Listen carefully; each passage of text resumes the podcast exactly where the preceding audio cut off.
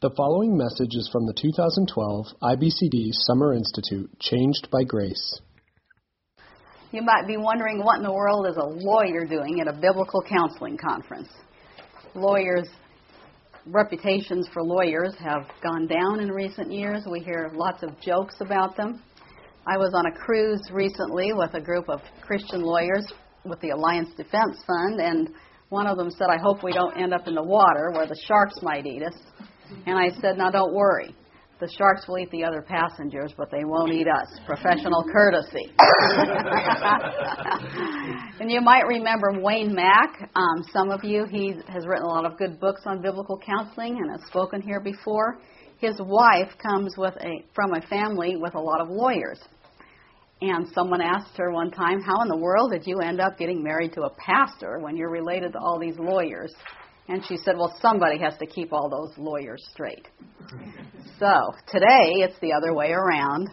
We have a lawyer to keep all those pastors and biblical counselors straight because there are a lot of challenges in the uh, in America today to Christian believers, and you're going to find some of those people in your churches and in your counseling rooms.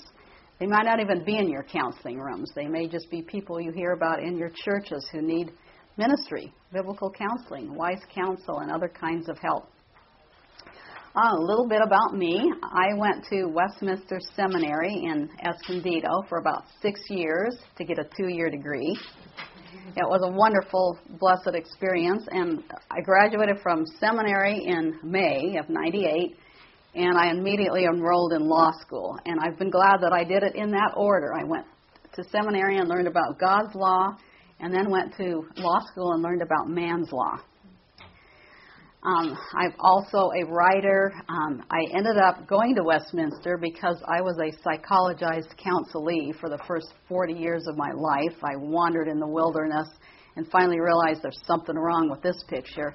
I started reading Jay Adams' books and applying the Bible to my own life, and I found out about IBCD, which was then CCEF West, and I started to take some of their classes on biblical counseling.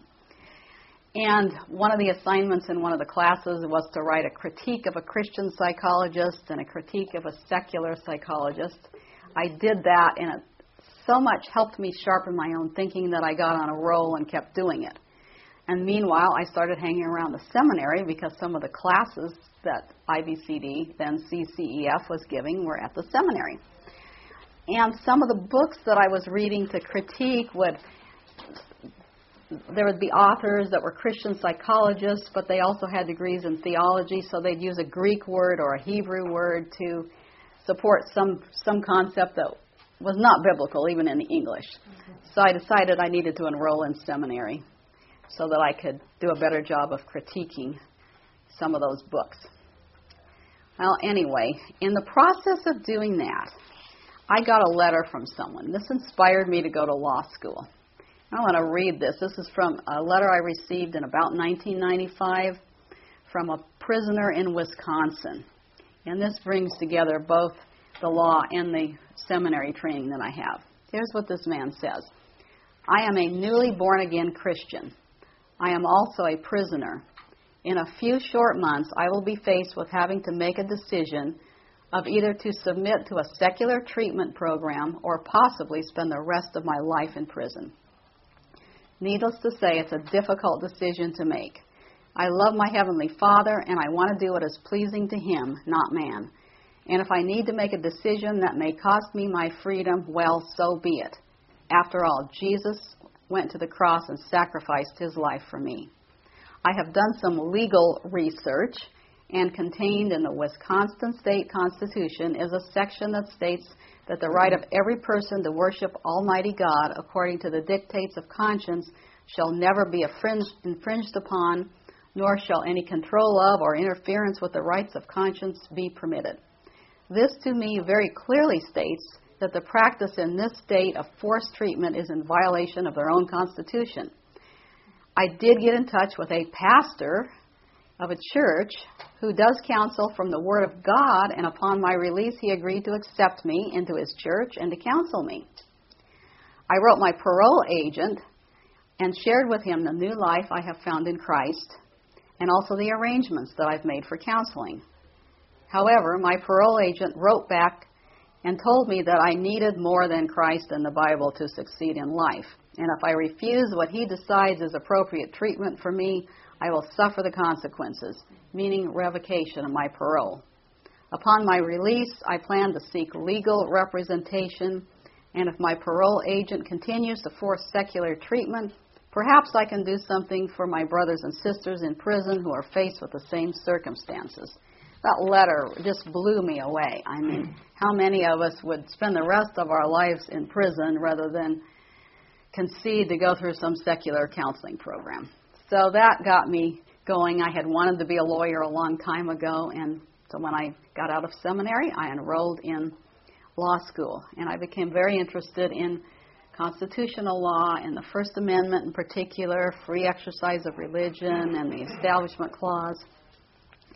And that has become increasingly important even in the last few years. I graduated from law school about 10 years ago, and what's happened in the last 10 years is frightening. What's happened in the last two or three years is even worse, and what we're facing is, is just really critical. And a couple of Bible verses came to mind as I was planning this. John 16:33, Jesus said, "You will have tribulation.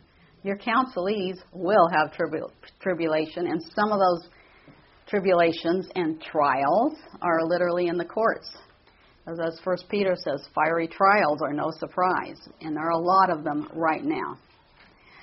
Um, I've done prior workshops here and at NANC, and I have focused on getting informed consent from your counselees so that they understand that what you're doing is biblical, religious counseling and not secular psychotherapy. And they agree to, if there's a dispute, to resolve it internally within the church. And in connection with those earlier workshops, I had a consent form and I brought that today. I'm not going to go over all that material, but you are welcome to one of these forms if you're in a counseling center and are interested. I will have these up here, and you're welcome to take one today on your way out.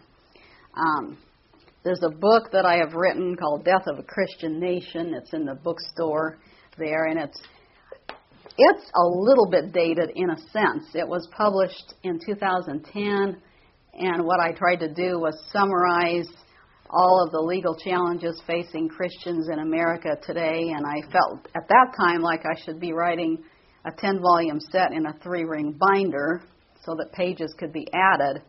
Well, a lot has happened even in those last couple of years.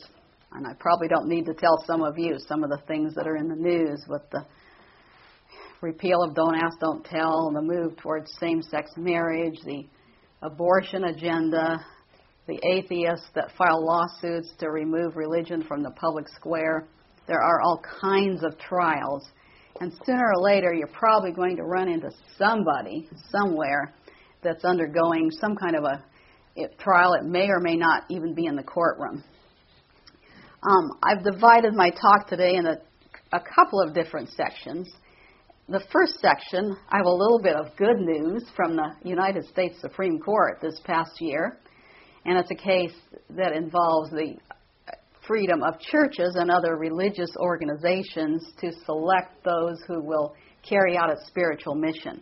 So we have a really good decision on religious freedom there, I want to tell you about. And that's important for the way you structure your counseling centers and your relationship with your counselors and your governing documents. Um, then the second part, I want to talk about some of the challenges that some of your counselees might be facing and how you can help them. And they may not even show up in the counseling room. They may be godly people who own a business and face a challenge, and you just know about them, but they need godly counsel and they need various kinds of ministry from the body of Christ. Okay, first of all, and this is on your outline, there's a case in the Supreme Court. Called Hosanna Tabor Lutheran versus Perich. Um, Perich, that's Cheryl Perich, was a teacher in a Lutheran school, a church operated school. It was like an elementary school. And she was a quote unquote called teacher. She had to go through training in theology, and her duties included leading religious worship and devotions and teaching Bible and also teaching your typical math and uh, science, social studies, and reading other kinds of subjects besides religion. So, um, anyway, Cheryl Perich was her name. She had narcolepsy, or developed that while she was teaching there, and so she had to be off on disability. And the school said, We'll be happy to make a plan for you to return when you're ready and well. So they had a place for her. But what happened is Cheryl Perich and her doctor decided that she was ready to be come back to work. So she showed up and demanded to be reinstated. And the school was concerned. They were concerned about safety for one thing. She had narcolepsy and had charge of these elementary school students. And if a teacher in a classroom falls asleep, uh, that could be a real concern. That could subject the school to some liability. So they were concerned about that. But mostly they were concerned about her attitude. And what happened, ultimately, they did not work it out. Um, and she, she threatened to file a lawsuit and actually did file a lawsuit, found a lawyer, sued the school under the Americans for Disabilities Act and she alleged that she was terminated. The, the, congregation actually rescinded her call. The congregation of the church had hired her. This was, this was a church operated school. But they rescinded her call, and it wasn't because she was disabled, it was because of her attitude, her threat to sue the church in violation of 1 Corinthians 6. We need to resolve disputes between believers within the body of Christ and not in front of a secular court. So that was the reason for terminating her. The, the Supreme Court unanimously, unanimously sided with the school and affirmed the freedom of churches and other religious organizations to select their ministerial employees. Now, ministerial employee is a broader concept than just the pastor who preaches, although the pastor who preaches from the pulpit is definitely a ministerial employee, and that was not at issue. This teacher actually was commissioned as a minister. She was not ordained to preach from the pulpit, but she was commissioned. And she actually was able to receive a parsonage allowance, which is only available for ordained, licensed, or commissioned ministers. So, one of the things, and this is what, when I wrote a brief in this case, I focused in on that area and I said, well, wait a minute. This teacher has accepted this commission, and she's accepted a minister's housing allowance, and now she's filing a lawsuit and saying, wait a minute, I'm not a ministerial, ministerial employee. Is the courts, because of the First Amendment free exercise of religion clause, they don't want to get involved in telling a church who they have to hire as a minister or who they have to retain as a minister. They pretty much say, whoops, no matter how unjust this situation might seem to be, we don't want any part of it. Well, here, a ministerial employee um, is, as I said, it's a broader concept than simply the pastor who preaches. It's the employees who are essential to the spiritual mission of the church or other organization. So, ministers of music have been included, even though they may not be ordained pastors but music is so central to the worship service that courts have taken a hands off approach on that too. Well, here you've got a school that is operated by a church, and who could be more central to the religious ministry or and purpose of a church operated school than the teachers? I mean, they're just as essential to the school's mission, spiritual mission, as a pastor would be to the church's mission. So that was a very good decision, and it's nice to start off with some good news from the courts because a lot of the news these days is not good, including the decision we had yesterday on the health care law, which is another subject for another day. But the good news here is this supports the freedom of a church or other religious counseling center to select the counselors who will carry out its religious mission according to its religious doctrines. So that is a very good precedent, legal precedent for you in operating your counseling centers. It's still important, however, to have good doc- governing documents and policies and to highlight the fact that you are a biblical counseling center, that you have a religious purpose. Still important to exercise care when you select those counselors who are going to carry out your mission. Train your counselors, and all of you are here getting training, which is a good thing, and there's also NANC, so that's important. Supervision is important so that your counselors are accountable for what they're doing. A good internal biblical dispute resolution policy is also good. Now, in this case, this Lutheran school had such a policy, and I think they did not raise that properly at, in the lower courts, or they might have prevailed uh, a little faster than they did. But I'm glad they set this good precedent. And of course, it's important to follow your own government governing documents and policies. Distinguish your counselors from their secular counterparts.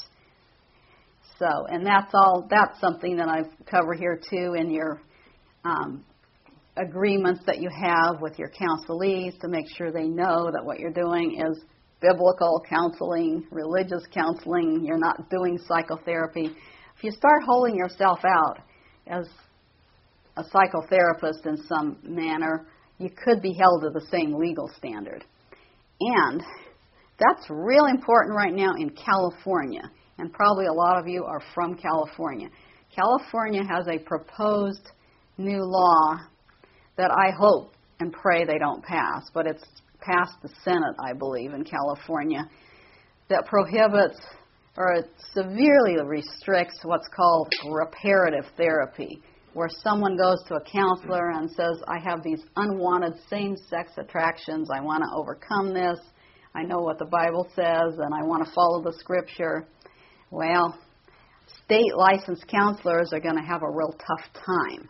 At the very least, if this bill passes, they're going to have to make all sorts of disclosures about the harm that that kind of therapy allegedly can do.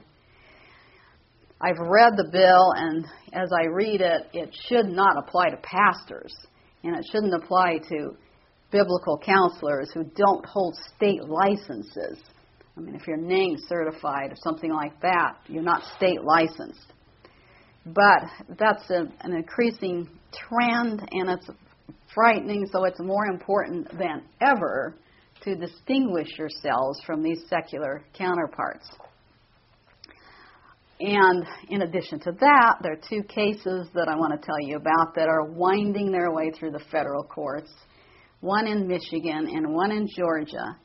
Each they're very similar. Each case involves a Christian in a graduate counseling program in a public university. So it's secular. It's not a Christian college where they wouldn't have this problem. But in each case, this Christian student was expelled for refusing to change her religious views on homosexuality. I mean, that's basically what it boils down to. Uh, the one in Michigan, a girl named Julea Ward, and Alliance Defense Fund is the Christian organization that handled that case. And I wrote a supporting brief and was very happy to be able to use my seminary training. But let me tell you about that case. Julea Ward was a 4.0 student, and at the last semester before graduation, she had to go through a counseling practicum where they would actually counsel real clients. And similar to what I'm, I know NANC has a program where you sit in on counseling sessions and then you actually counsel people before you're certified. Well, that's what they had to do. Well, she was assigned a homosexual man to counsel. And she said, you know, I could counsel him on all kinds of other things, but he specifically wanted counseling for a same sex relationship. And she said, because of my Christian religious viewpoint, I cannot affirm that relationship. Can I refer him to someone else? Now, the school had taught her that if there was a values conflict, the right thing to do was to refer. They did refer the student to, or not the student, the counselor to another another student counselor. But then they called her in for a disciplinary review and accused her of unethical conduct and raked her over the coals about her theology, and ultimately expelled her from the program because she refused to affirm same sex relationships. Well, that went up to the Sixth, Sixth Circuit Court of Appeals. That's kind of a mouthful there, and that's where I wrote a brief. And the thrust of my brief was counseling is not a religiously neutral activity. You cannot counsel somebody without a value system. You have got presuppositions. What kind of changes are you going to make? I mean, you've got to have some kind of values. You can and you can't just check your values at the door. Otherwise, what good? What's the use of counseling? So what they want Christians to do is check their values at the door. There's another case um, that's at the 11th Circuit Court of Appeals. Actually, it went there, and then I think it's back down at the trial court level. That came out of Georgia. Very similar situation with a counseling student, a good student, who was told that she needed to go through a remediation program so that she could be more sensitive to these other lifestyles. And I think they even wanted her to go to a gay pride event or something like that. And their their problem with her is that she said if I had somebody come in who was homosexual, I would advise them that that conduct is immoral and I would want to help them change, which is what a biblical counselor would do. Well, the 11th Circuit ruled against her. So that's these two cases are still in process. The one on Julea Ward in the Sixth Circuit, they said the case could go forward. It was a favorable decision, saying that you know it kind of looks like the school may have expelled her because of her religious beliefs, and that violates the First Amendment. So that case is going on. So these both of these cases, they're still ongoing, and I will be watching to see what happens with them. But it's an increasing issue. One of the things about these two cases, though, they really highlight the distinction between secular psychotherapy and biblical truth. And they highlight the importance of informing your counselees so that when they come in to see you, they know what they're getting into. And actually, one of the things I argued with this case is that it's best to match a counselor and a counselee who share the same worldview, the same value system.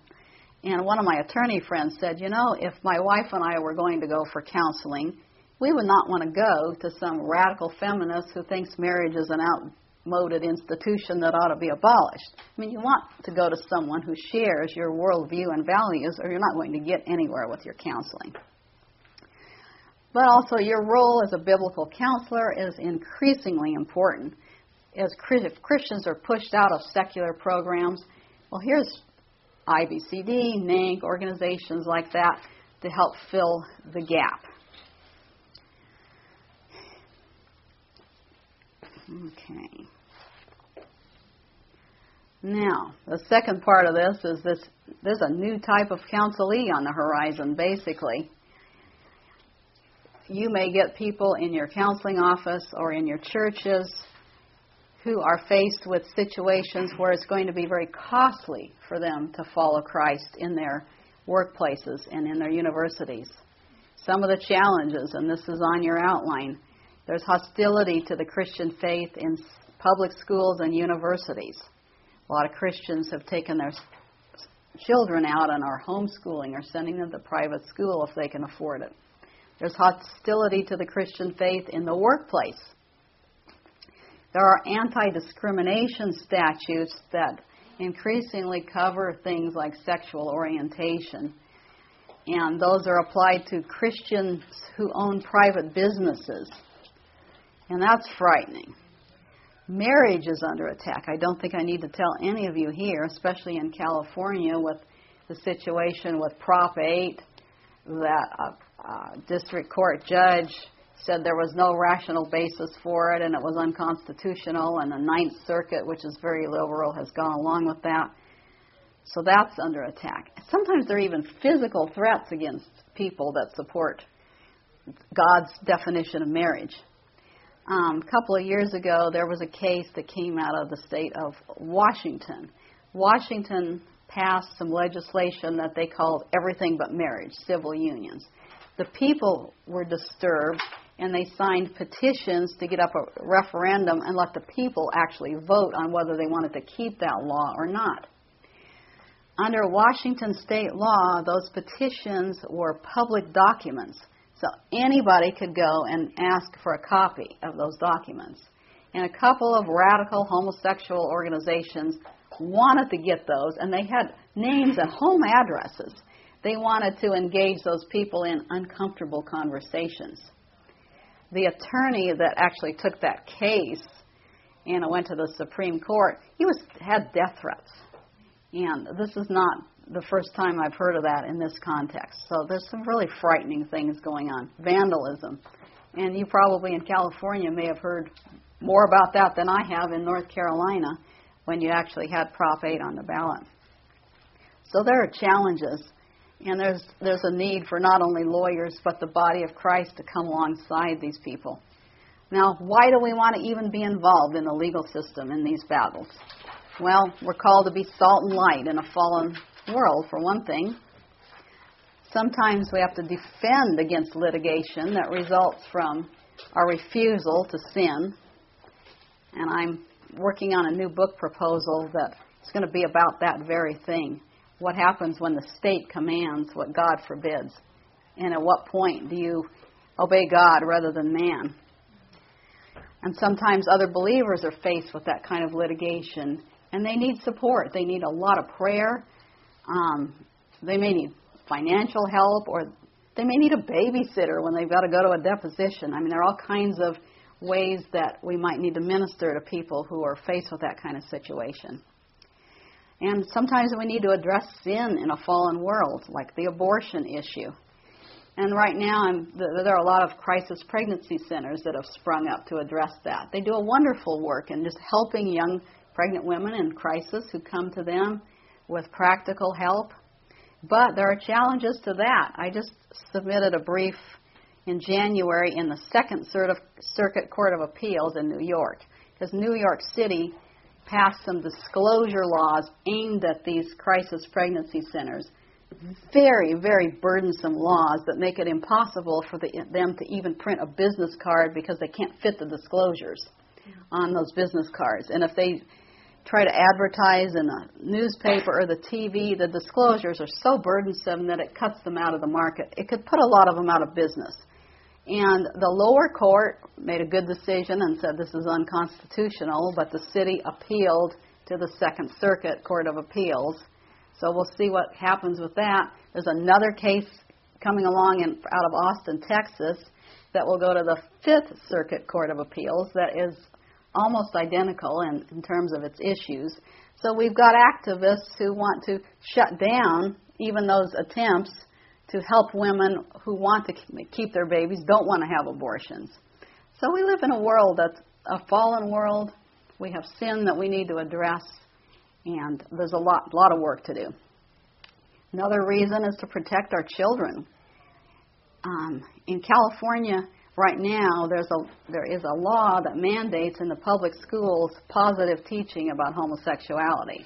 Haven't read all the details of that, but that's a frightening kind of trend. What kind of a country do we want our children to live in? And right, you know, up till now, marriage has been one man, one woman. That's generally accepted, even even among unbelievers. So that's important. And also, to, it's important to set legal precedent to help maintain the freedom we've had in America to preach the gospel. A lot of countries don't have that, but in America, we've had a lot of freedom freedom of speech and freedom of religion, so we can preach the gospel. We can have Bible studies. We can have churches, and we can preach the gospel. Um, I read a case recently, and it was, I don't know, San Clemente, somewhere here in, San, in Southern California, where the government came down on a home Bible study. But happily, they reversed their position, and home Bible studies are going to still be able to meet. But there's there's a lot of challenges like that. What kind of challenges are your counselees possibly going to face? Sometimes legal mandates requiring him to act against conscience. Can you imagine a public school teacher with this law that would require him or her to teach a positive view of homosexuality? I think there's some real constitutional issues with that. I know there are, but that's the kind of mandate. And if someone in your church is a public school teacher faced with that mandate who challenges it, that person may end up having to go to court. Financial penalties, crippling financial penalties. Um, the California Supreme Court, back in the 90s, I think it was, ruled against a Christian landlord who refused to rent an apartment to an unmarried boyfriend girlfriend because she did not want to facilitate their sin of living together. And the California Supreme Court said she just needs to sell her apartment buildings and invest her money in something else. Very frightening, yes. Litigation, you may be a plaintiff, you may be a defendant. If you may be a plaintiff if you're forced to sin against conscience, you may have to file a lawsuit or or it may be a good thing to do to set precedent to help other people, or you may have to defend a lawsuit. but litigation is like one of the most stressful things that you can possibly go through. And a lot of the things you see in counseling, a lot of the issues, they escalate when people are facing litigation. They're they'll turn to alcohol or food, or they'll blame other people. There are all kinds of counseling issues that arise, can arise in the context of litigation.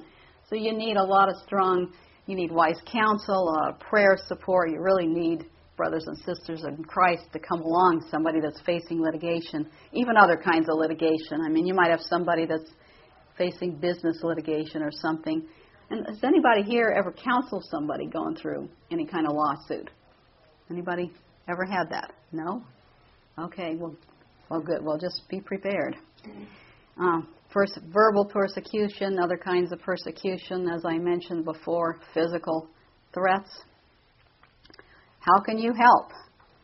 Prayer support. I mean, there's nothing more important or vital than prayer if someone's going through one of these situations. Maybe other kinds of ministry for that counselee and his family. Like I mentioned, if someone is going through a situation with litigation, they may have to take a day off for a deposition. Maybe they need a babysitter for their kids. Um, if they're in, having financial trouble, somebody can give them a meal. I'm there are different kinds of ministry that might be needed, in addition to the wise counsel that you'll want to give them to help them get through in a godly way. Uh, another thing is Christian organizations that can provide free legal assistance. And I am one thing I am happy to be able to say is we have literally an army of Christian lawyers in America that are ready and willing and able to help in these kinds of situations.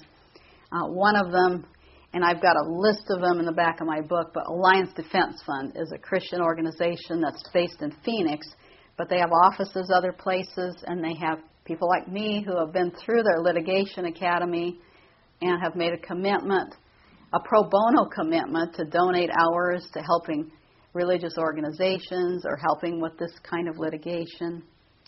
And I know I write briefs in a lot of these cases. I write what's called friend of the court briefs. I like to call them friendly briefs, but it means that I'm not representing one of the parties, but I'm coming in with an angle with additional information. Like the case with the counseling student I brought in the training that I have in theology and explained how counseling is not without values. It's not a value free, neutral kind of thing that you can do. So there are, anyway, the Christian organizations are out there that can provide free legal assistance. And you can refer somebody if you know about them and, and know where to send them. There's one in Murrieta called Advocates for Faith and Freedom. You can encourage the person to remain faithful and to trust the Lord. And I can be, it's more easily said than done sometimes in this kind of situation. As I talk to people about what's going on in the legal square, I find a lot of people are angry. A lot of people are discouraged. It's like, why, you know, it's it's just going to get worse, and it may get worse but God is still on his throne. So it's important to come alongside people and encourage them to remain faithful and to respond righteously.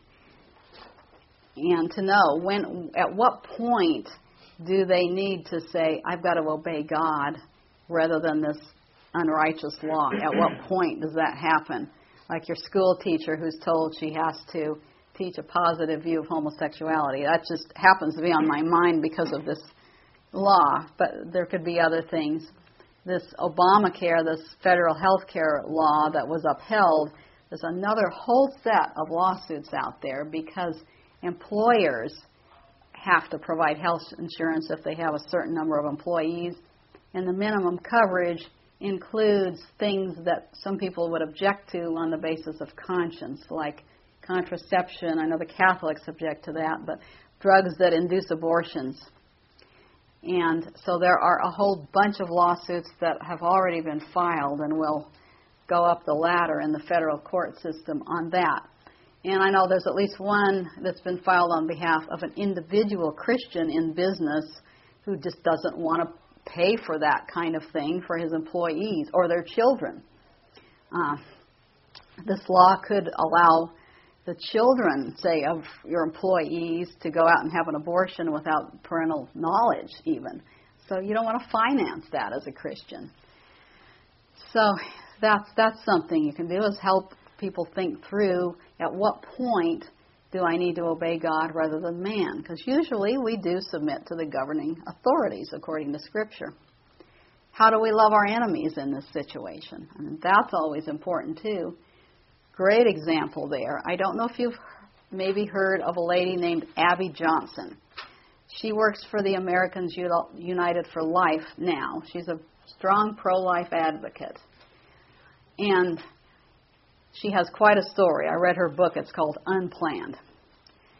She grew up as a Christian, but not a real strong Christian, and she was taken in by Planned Parenthood's propaganda and went to work for them, thought she was going to make abortion safe and rare. Well, she found out differently, but she got tied up in that system and became the director of a large clinic in Texas and was making good money.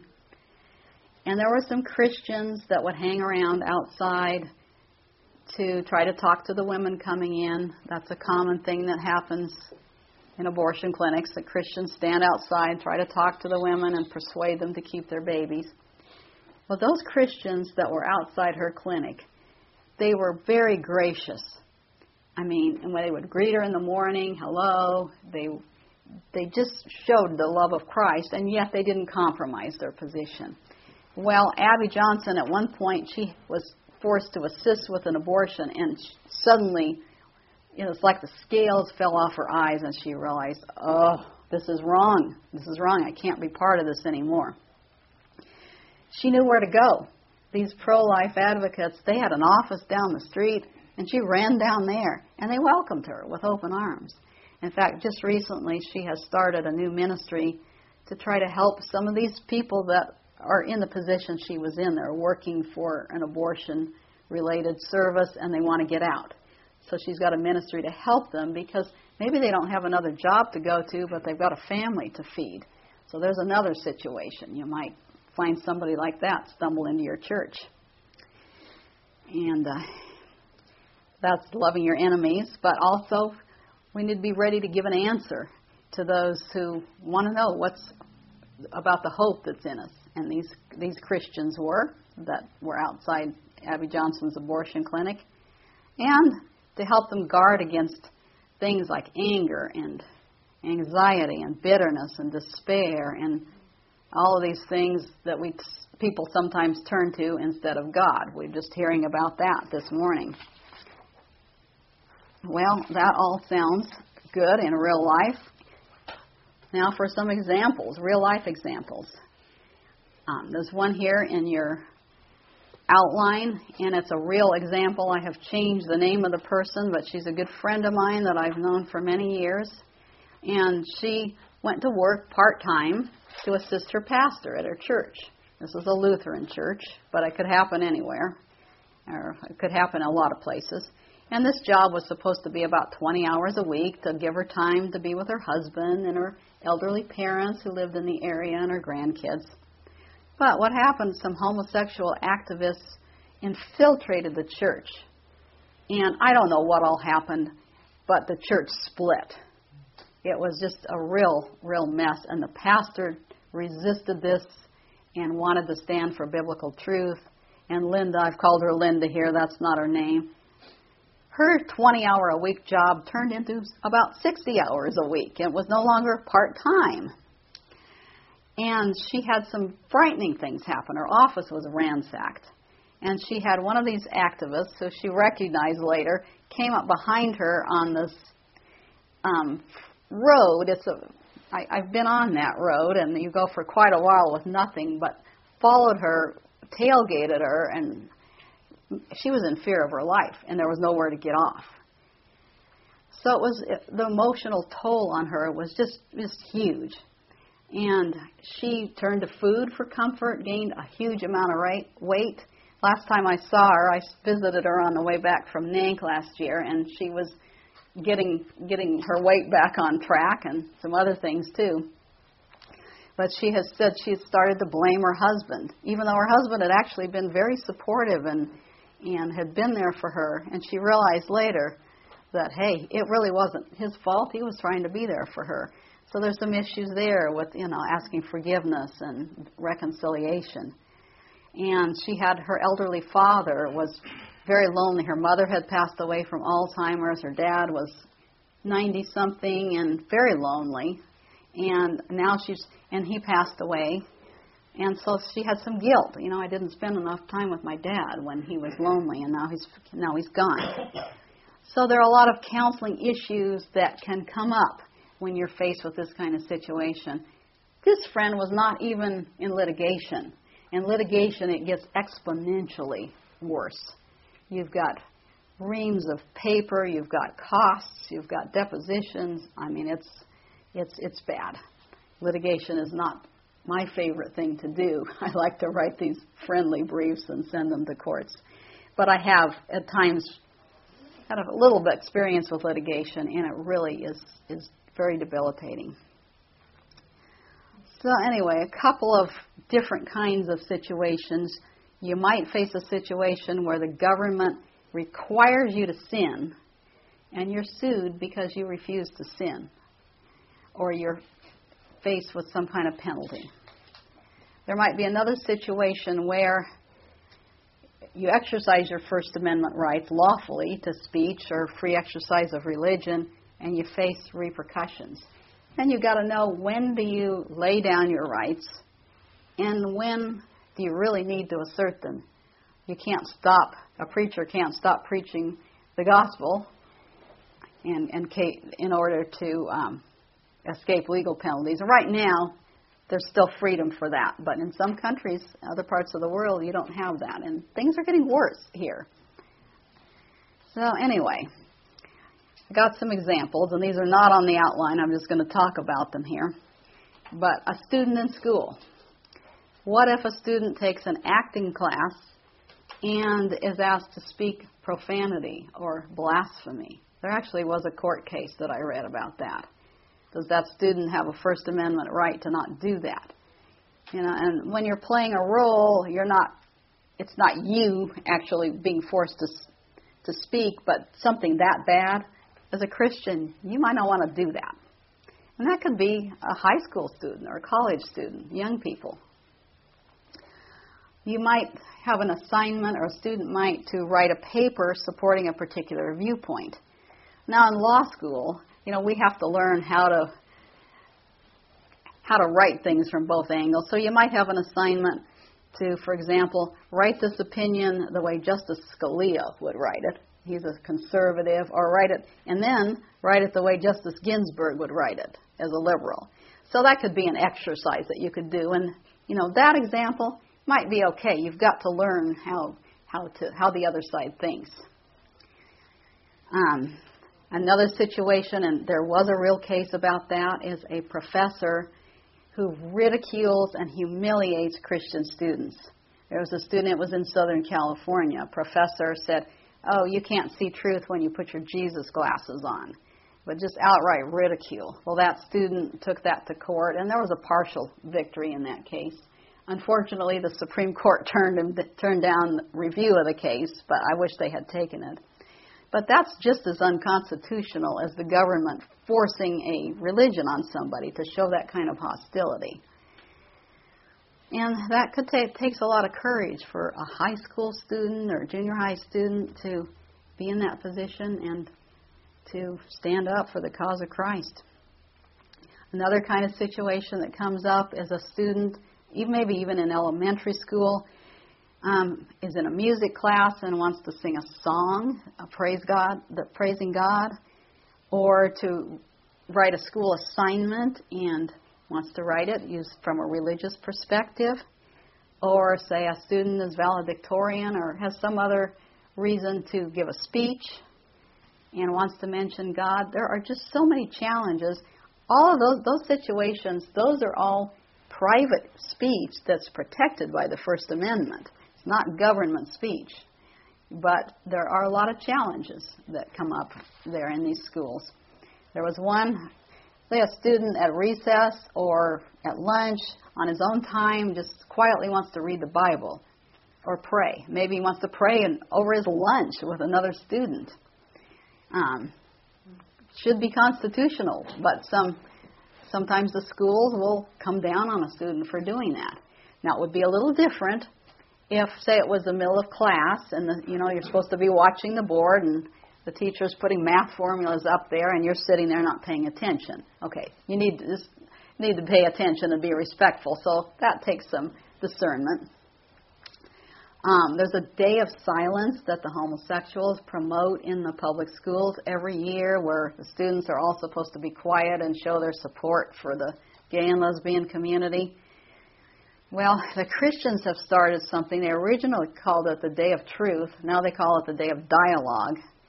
But there have been Christian students expelled for wearing t shirts that um, state the biblical view of homosexuality. So that's another challenge. Um, a Christian group that's on a public school campus might be denied the official recognition that's given to any other group because they refuse to admit atheists or other unbelievers to leadership positions. Christian Legal Society had a case like that that went to the Supreme Court because they wanted their leaders and their voting members who elected the leaders to be Christians. Imagine that. And and also to be living in accordance with biblical principles, so not living an unrepentant homosexual or heterosexual sinful, uh, not not living an openly sinful lifestyle. Well, they lost in the Supreme Court just barely. I, I couldn't believe that they did that, that that happened, or maybe I can. But that particular school, and unfortunately they had all stipulated that this law school had what they called an all comers policy, meaning that every student group on campus had to accept any student as a voting member or in a leadership position. Doesn't make sense. I mean, can you imagine the student Democrats having to admit the Republic, a Republican leadership? I mean, you have no identity as a group with that kind of requirement. And what was really wild in that case in the Supreme Court, there was actually a homosexual student group that wrote a brief supporting the Christian Legal Society because they, they got the point that any group, to maintain its identity, should be able to require that their leaders agree with their mission statement. I mean, that should be a no brainer. Okay, here's another one at school. Suppose that couple comes to see you and they have a five year old who comes home with a book showing two men kissing each other or two women. I mean, and they actually have books like that in the public schools. Some parents in the Northeast filed a lawsuit and lost. So that's frightening. Um, I guess the answer to some of that is to be involved in your community and help elect who's on the school board. And that's one, one solution. Homeschooling is another one. A lot of Christians homeschool. But anyway, suppose that um, instead of a married couple who maybe could arrange homeschooling or private schooling, suppose you got a single mom coming in there with that situation. She's got three toddlers. Maybe she's a new Christian. She's working at McDonald's, flipping hamburgers, or something like that, just to try to make ends meet. And this situation comes on her. She can't afford a private school. She can't afford to stay home and homeschool when she's got to be out working. So there, you know, maybe there's a, there are ways that the church would be able to help. But I'm just just throwing out hypotheticals here because you may you may run into some of these. Um, small business owners is another thing. What if your counselee owns a printing shop and is asked to print materials that advance the homosexual agenda or the abortion agenda? There was actually a real case where a bakery was asked to provide cupcakes for a same sex commitment ceremony, or maybe it was a gay pride event, something like that, and it had they had a logo on it. The the bakery owner said, "No, I can't do that." There's another real case in New Mexico. A Christian photographer was asked to take photos for a same-sex commitment ceremony. It was New Mexico. They don't have legalized same-sex marriage there even, but this photographer was hauled in front of a human rights commission and fined several thousand dollars just for acting in accordance with her religious biblical views. Somebody you might find this actually happening. It does actually happen. Um, again, there's the, the example with the apartment building I mentioned earlier, but you might own a hotel, a small motel, or a bed and breakfast and you might have an unmarried boyfriend, girlfriend, or a same sex couple want to use your services. California has a very broad, sweeping anti discrimination act. It's called the Unruh Act. And the apartment owner was sued under that for marital discrimination. So this is very, very frightening, and, and the, the religious freedom defense didn't work. And there was another case, another one that was the first friend of the court brief that I wrote, actually. Two Christian medical doctors, not far from here, down in North San Diego County. They were sued by a homosexual woman for refusing to do an, a fertilization procedure to enable her to get pregnant with a child that she intended to raise with another woman. The lawsuit went on for several years, even after she had gone somewhere else and had the baby. So there's an agenda. There's a an attempt to set press bad precedent. The California Supreme Court ruled against those doctors and their free exercise of religion defense. So uh, this is I couldn't make this stuff up. Now on the other hand, suppose you own a restaurant and a couple of men or women come in and just want to sit down and have a meal a little different. You're not directly advancing their agenda, so the, you got to think through each situation. I mean, that even might even be an opportunity to witness. You don't know. And as an attorney, yes, I'm subject to professional rules. In California, there are non-discrimination rules. I am admitted to the bar here, but I live in North Carolina, so I don't run into that so much as I would here. But suppose that an attorney is asked to draft a will for a same sex couple and they want to leave things to one another. Um, what if a homosexual person came in and wanted to form a corporation to sell used cars or something else that had nothing to do with the agenda? Okay, I could do that. I could be gracious and, you know, treat the person respectfully. I'm not directly advancing their agenda there. But I mean, it could get trickier. Suppose they wanted to form a nonprofit corporation to promote increased rights for same sex couples or homosexuals. That I couldn't do in good conscience. Or if one came and asked me to write a brief supporting that agenda, couldn't do it in good conscience. I'd have to refuse. If that were California, I could have problems. Um, there was recently a Christian judge I read about. This was so refreshing. I just have to mention it. A judge was asked to grant consent for a minor's abortion, bypassing notice to her parents. And this judge said no law could give him the right to do wrong. So I don't know what how that will end up, but that was encouraging to hear. So the different professions have different issues that they have to look at a Christian accountant. I years I used to be an accountant. I'm glad I'm not anymore. But you know, what if a Christian accountant were asked to keep books for an organization that uh, promoted homosexuality? I never was, but you know, and and wasn't donating the time. Are you just helping them comply with the law, or are you advancing their agenda? It it can get real real fuzzy, and that's where you got to think through these issues and, and your own conscience.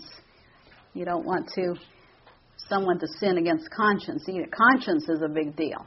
I hope to write a, another a book on that. Healthcare. Pharmacists have been raked over the coals for refusing to dispense abortion producing drugs. That's another whole issue that's there. Crisis pregnancy centers, I've mentioned those. And some big businesses these days, Target, I've read about, Starbucks, and now Oreo cookies are actively advancing the homosexual agenda. J.C. Penney's. Do you stop shopping there? Is it a sin to shop there? Some people say, you know, I'm just not going to shop there anymore. But on the other hand, there are a lot of employees. Those are huge corporations, and there are a lot of employees that may not agree. Maybe even Christian employees trying to feed their families. And I'm just, you know, throwing out some things to consider here. So there's a lot, you know. I think we are out of time, and I am not entirely out of things to say except that. I have one thing I'm going to read to you because it's so important as we encounter these things to be gracious and res- respect people but not compromise the gospel. Here is a response from a Christian employee who worked for a company that required him to sign a statement um, that he would recognize, respect, and value the differences among all of those. Here's his response I can't comply with the ambiguous statement under diversity. As an employee, I am fully cognizant of the fact that there is diversity among its members. Since being hired, I have indiscriminately conducted myself in a professional manner with all people. However, I believe it's wrong for any individual or organization to attempt to persuade me to fully respect and fully value any differences which are contrary to God's Word. In order for me to comply with this diversity statement in the company handbook, I would have to deny my faith. This I will not do. It is this reason that prohibits me from signing the certificate of acknowledgement. As an employee, I give you my word, I will continue to conduct myself in the same professional manner. But I can't allow any group or individual to choose for me what I must respect or place value on. Well, there are other challenges like this, but that was a really good example of someone who refused to compromise or deny his faith, but was very gracious about it. So I will end with that. Copyright 2012, IBCD, all rights reserved. More free resources are available at www.ibcd.org.